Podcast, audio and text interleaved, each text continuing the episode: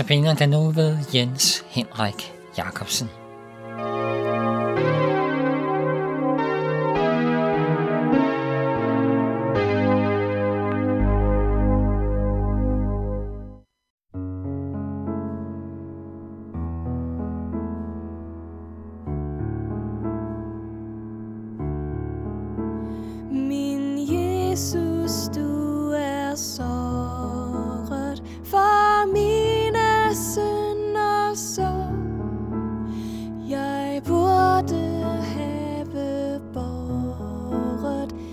Den straf, som på dig lå.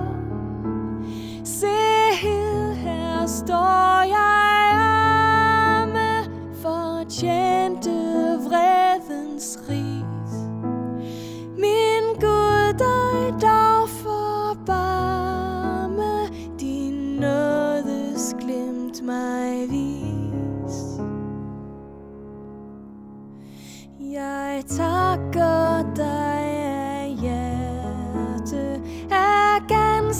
sind og sjæl.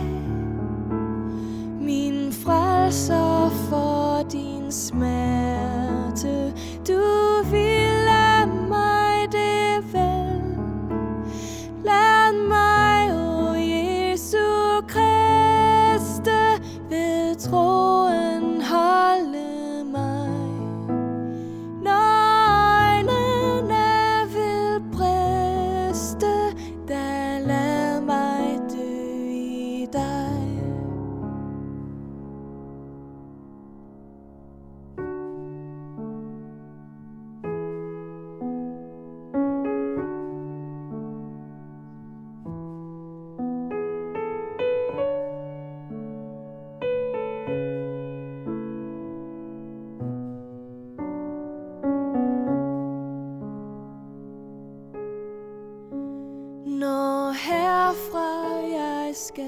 Skal da vil du ej fra mig.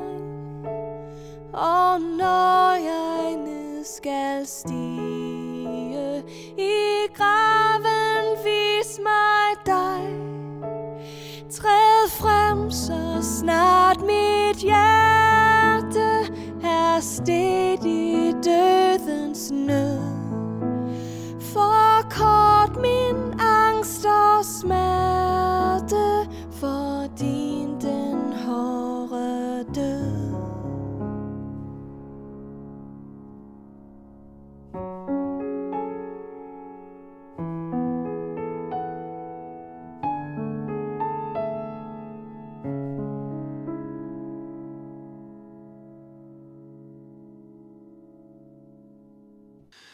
God aften. Mine notabeneandagter i denne uge er små påskebetragtninger på vej mod påsken under overskriften Bipersonerne og hovedpersonen. Påskens hovedperson er Jesus. Ingen tvivl om det. Men der er en række bipersoner, der er med i forløbet. Og de er hver især vinduer, hvor igen vi kan følge begivenhederne. Og vi kan også, måske til en vis grad, spejle os selv i bipersonerne. I aften vil vi se på kvinden, som hed Maria Magdalene.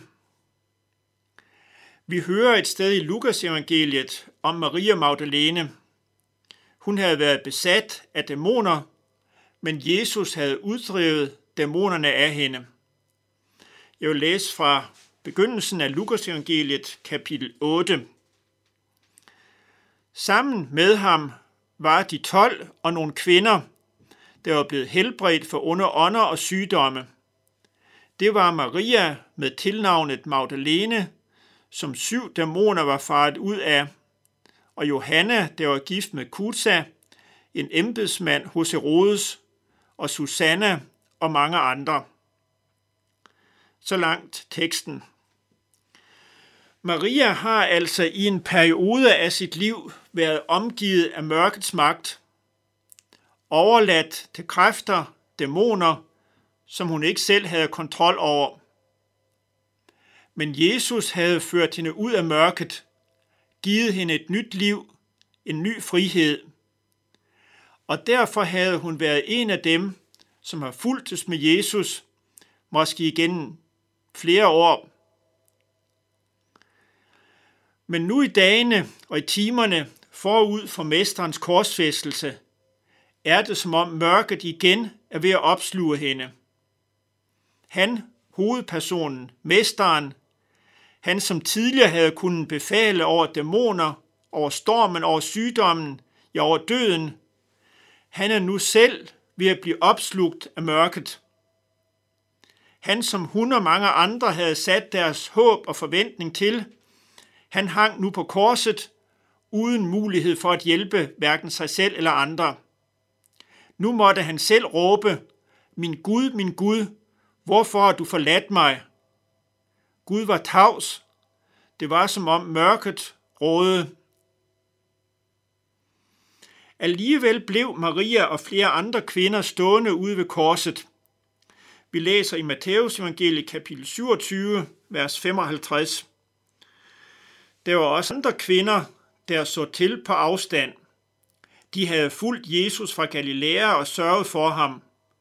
Blandt dem var Maria Magdalene, Maria Jakobs mor og Josefs mor og Zebedeus sønnernes mor. Citat slut. Maria bliver altså stående ude ved korset, sammen med de andre kvinder. De kunne ikke andet. Hun har sikkert set soldaterne tage Jesu læge ned fra korset, set Josef af Arimathea lægge Jesus i graven. Alt sammen har det sikkert revet og flået i hendes indre. Nu er det slut. Håbet var slukket. Alligevel kom Maria igen sammen med nogle andre kvinder den første dag i ugen, på tredje dagen efter Jesus var blevet lagt i graven, der kom hun ud til graven om morgenen, mens det endnu var mørkt. Og kvinderne så, at graven var åben, men Jesus var der ikke. Var der nogen, der havde taget, havde stjålet Jesu læme? Det gjorde bare Maria endnu mere forvirret og gjorde hende endnu mere restløs og hvileløs i sin sorg. Nu kunne hun ikke engang få lov til at sørge i fred. Hun græd. De andre kvinder var nok gået tilbage til byen, men Maria blev ude ved graven alene. Ikke fordi hun øjnede noget håb, men i trofast kærlighed over for sin mester. Men som den første som det første vidne fik hun lov til at møde den opstandende frelser. Som den første fik hun lov til at høre, genhøre frelserens stemme, da han sagde hendes navn, Maria. Der er en hovedperson, og der er flere bipersoner. Og igennem bipersonerne kan vi følge hovedpersonen.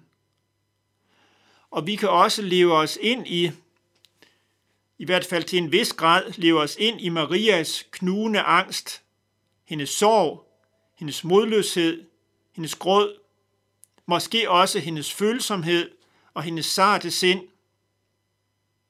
Men hovedpersonen, Jesus, bryder igen mørket, bryder igennem angsten og sorgen, gråden og skaber nyt lys. Herre, kom også til os, træng igennem mørket sorgen og ensomheden. Amen. Vi skal nu høre sangen Se, hvilken morgen, dugfrisk og skøn, og tidligere hørte vi salmen O hoved højt forhånet.